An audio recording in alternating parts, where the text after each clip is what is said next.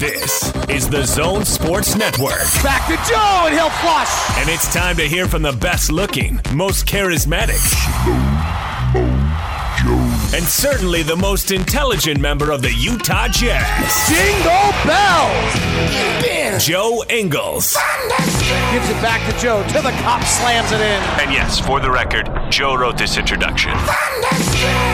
This is the Joe Ingles Show with DJ and PK. Who? On 97.5 1280 The Zone and the Zone Sports Network. The Joe Ingles Show is brought to you by your hardworking friends at Mountainland Supply. For all your plumbing and irrigation needs, go to mountainlandsupply.com. Joe joins us now on the Sprint Special Guest Line. Get a Samsung S10 for $0 when you activate a new line of service with a flex lease now through December 26th. Visit the Sprint store nearest you. Joe, good morning. Good morning. Merry Christmas. This is the Christmas edition of the Joe Ingles Show right here. It's not Christmas yet. I know, but by the time we talk to you again, Christmas will be over. So this will have to Well, do. we miss it. Well, bad luck. We miss out. okay. Uh, so we've talked a lot about you know new guys and everybody's got to get used to playing together. And I was watching the five of you finish uh, finish off that win over Atlanta, and I was thinking, you know, Mike's been hurt and he's been in and out of the lineup, and maybe there's some issues with the bench that have to be ironed out and all that. But I was watching the confidence the five of you played, and I thought some of the guys are really starting to connect. Do you feel connected to those guys? All the stuff Quin talks about when you're out there in those situations. Um, yeah, uh, I think it's. Uh, I think it's getting better and better. Um, I, I, mean, I even think, kind of like what you said. I think I think the bench together is starting to figure out the way that they play and the, what they can do, and um, the way that group can be good out there. I think, um, obviously, that kind of starting group that started last night, the one, kind of the one without Mike, um, that that started a couple of weeks before he when he was out as well. Um, we we've played a lot of uh, a lot of minutes together now. Um, so same thing. We're, we're figuring out things that work, things that don't work. Um, kind of, I guess, the way we like to play um, as a group of, of five, and um, and then when those other guys kind of come in off the bench, figuring out the best way that, that we can that we can win win games. So. Um, uh, I mean, I think it's getting better. Uh, I, I always thought and knew it was going to take time. You, you never know how much time it's going to take. Um, but but I'm obviously, like I said, I'm confident that, that we're figuring it out. Ha ha, Joe, you got to start and you got to take shots. No more, oh, I'm just going to fit in. Nope, you're going to be an integral part. Have you accepted it yet? I mean, I always knew I was going to be an integral part. I just, I'm not going to go out there and shoot 20 shots, but I'll shoot the shots that come to me. And you're going to get really mad at me because I'm going to say the same thing that I've said for five years. Um, I'm not going to take shots that aren't within the flow of the offense. I'm not going to force anything. Um, I'm going to take the shots that come to me. I'm going to take the shots that are within our offense, and they go in great. If not, I'll make another impact another way. So the other night, I was. You can just record that answer for me, and I say, "Hey," but you're you're going to hey, shoot I'm, more. I'm going to. you are going to say, shoot "Hey," more. I'm going to give the same answer. You press the button, and it just plays that answer. You're, we'll do it 20 years from now when you're in Australia. uh, the, the, the other night, I was about ready to cuss you out. It was uh, against uh, you. You had the ball against the Magic, and you were right in, over by where Gail Miller sits, and you had a shot, and you passed it to Donovan in the corner. And as you're getting ready to pass it, I thought, Joe, shoot the ball. You were hot that night, but Mitchell made the shot, it. so you got off the hook. If you saw the whole possession, did you, did you see the whole possession? Yeah, Donovan drove. He got underneath the hoop. He threw it out into the left corner, swung it around the perimeter. I think everybody touched it, but you did hesitate to let a guy run at you when you were open. And then you ball faked him, and you did get him in the air. As the late Chick Hearn said, the popcorn machine. And then you threw it to Donovan in the corner. You really did have a choice, Joe. I did, and if that guy, I think it was Fournier, if Fournier had hesitated a second, I would have shot it. But being the lethal threat that I am, he had to run at me, and I think honestly, I think that. Um, uh, I mean, I don't know of the course of the year or how long I've been here, but I think that's one of the best plays that um, I've been involved with, and I don't. Not saying that as in um, anything funny or anything, but I think the the fact that for Donovan to be able to see like that's a, that's a hard play to make, jumping up in the air, throwing it to the corner, and then for him not to just stand under the hoop and expect one of us to shoot it or whatever to get back out, and for us to all, like you said, everyone. I think everyone touched the ball. Maybe Rudy didn't because he set the pick, but Rudy got the the, the drive initiated with with Donovan, and um, and that's like that's the way we want to play. We're, we're an unselfish team. We want to make an extra pass. Um, we want to turn a good shot into a great shot. So I think that just um, really shows the the way we want to play, and for it to work out that way, and for Donovan to to start it and then to get the shot and make it, I think it. Uh, uh, I think it was a really good play. So there, take that. well, it went in, so all's well. Well, the fact is that uh, as you look at these, you've won four in a row and five out of six. And as you look at this run, you have been shooting more. You've also been shooting a higher percentage uh, and so things seem to be trending. It, it, goes back to what I said about just a comfort level as you guys play together. You're up to about 10 shots a game now during this uh, winning streak, and that corresponds with a hot streak from you as your uh, your three point percentage is climbing here. You've been you know you've been shooting 50% from the arc this month. That slow start seems like a thing of the past. You got you got a good 10 game stretch here where that thing's going in. Um, no, I didn't know I was shooting that. Um, thanks for bringing it up and probably ruining it. the yeah, I think.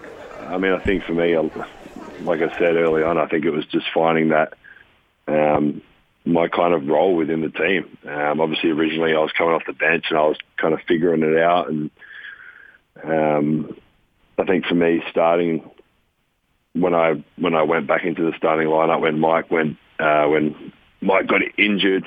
Um, it kind of just like it, it, it was an automatic, um, natural kind of easy thing for me to that that was easier for me than it was at the start of the year coming off the bench. I knew in the starting lineup, kind of, I'd done it for three years. I, I just knew the way I needed to play, and um, it's funny as kind of stupid as it sounds. That was a lot easier than it was at the start of the year coming off the bench trying to figure it out. So um, again, I'm not going to force anything, but I think with, with the guys I've I've been starting with, obviously they're, they're pretty big threats. Having Bojan out there, Rudy on the rim, Donovan, Bruce, uh, Royce shooting 45% or whatever on the year.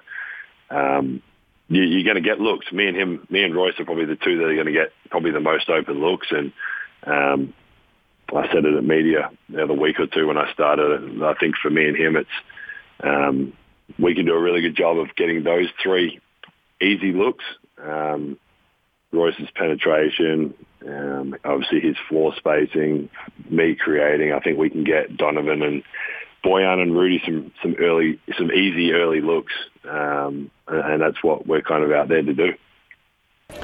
You spoke of making these decisions, and it's clear whether you're driving and you got Rudy, and so you decide, well, I'm going to ball fake or I'm going to lob it to him and I'm going to go to the hoop and all. They're all split second decisions that you're literally making right in the moment. How do you get to that point to be able to make those correct split second decisions? Uh, I think just over time.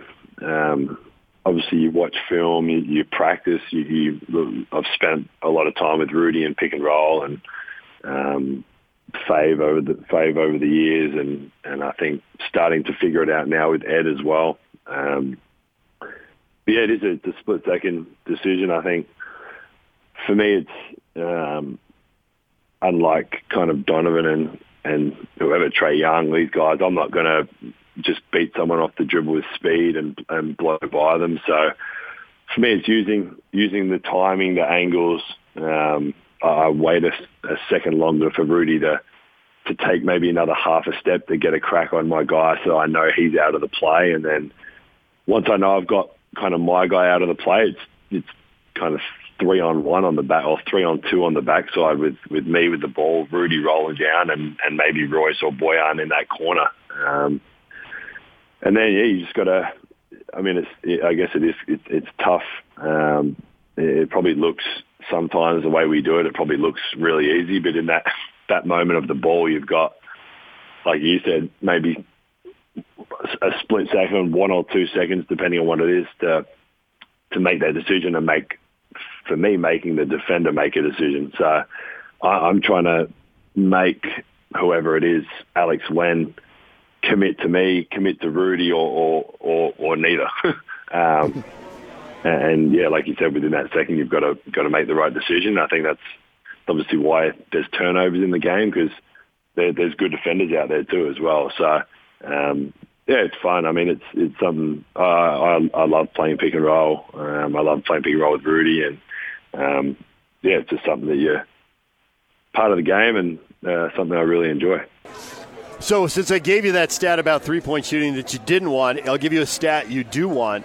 Your assists have doubled this month, and I think it goes back to that whole comfortability and everybody reading each other. And you've gone from three assists to six assists a game. But I'm trying to decide if you're better at what PK just talked about the split second decision with the ball, or if you're better at the split second decision with words. Because we've interviewed you a lot, and you are very good at hearing the subtleties in a question and dealing with some of the assumptions that are in questions and making sure that you're a good teammate when you're on the air. And I've talked to people in the organization about that. And if they didn't think you were a good teammate, you probably still wouldn't be doing this, honestly. Um, and you make these split second decisions, but also you talk to all the guys and you will jam them up. You're not a softy either. So, how do you decide when you can tease something about somebody and take a shot and maybe deliver a subtle message, and when something is over the top and out of bounds, and it's really better off if you don't go there and you just leave it alone? Because I've seen a couple situations, yeah. and I could throw a couple at you right now, and I'm really not sure which way you'd go, except that it would probably prove to be the right way in the long run, whatever it is. Yeah, I mean it's um, it's it's interesting. It's tough. I think. I think you. Um, for me, I try and kind of pick and choose. There's, I think there's times that, um, and I'm obviously definitely guilty of it as well. But um, probably saying or, or doing or reacting at the wrong time. Um, you never want to, and this is the one thing that I try and stay conscious of. You, you never want to embarrass a teammate or um, say something loud enough or something that someone else hears, and another player or a fan or, a, um, or even a coach or, or, a media member, whoever it is. Um, you never want to embarrass a teammate. I, I would never want to be embarrassed in, in front of my teammates or whatever. So I, I try and do the, the same thing. I think that there is times that you probably maybe maybe the work maybe it's crossed the line or, or whatever it is um, in the heat of a, a moment or a game, um, an important possession, whatever it is that you um, you just you can't control your emotion. It's an emotional game. Um, that's the conversation we always have with the referees about about technical fouls. It's an emotional game, and um, players are going to react at times. So um, we're all out there, obviously trying to win. So that's the the hard part. I think I think for me, my my reactions are probably the the the, the baddest out of those kind of couple things. I think sometimes my reactions or my my arms, I throw my arms up in the air, or whatever, is, is something I'm trying to get better at because, like I said, I don't want to embarrass my teammates or, or make them feel like it's all their fault. Because if I'm involved in something, then then I'm a part of it too. If I'm on the court, I'm a part of it as well. So um, just picking and choosing the times. I think um, I honestly probably go at Rudy the most, but me and Rudy have got a great relationship that he knows I mean it in a good way.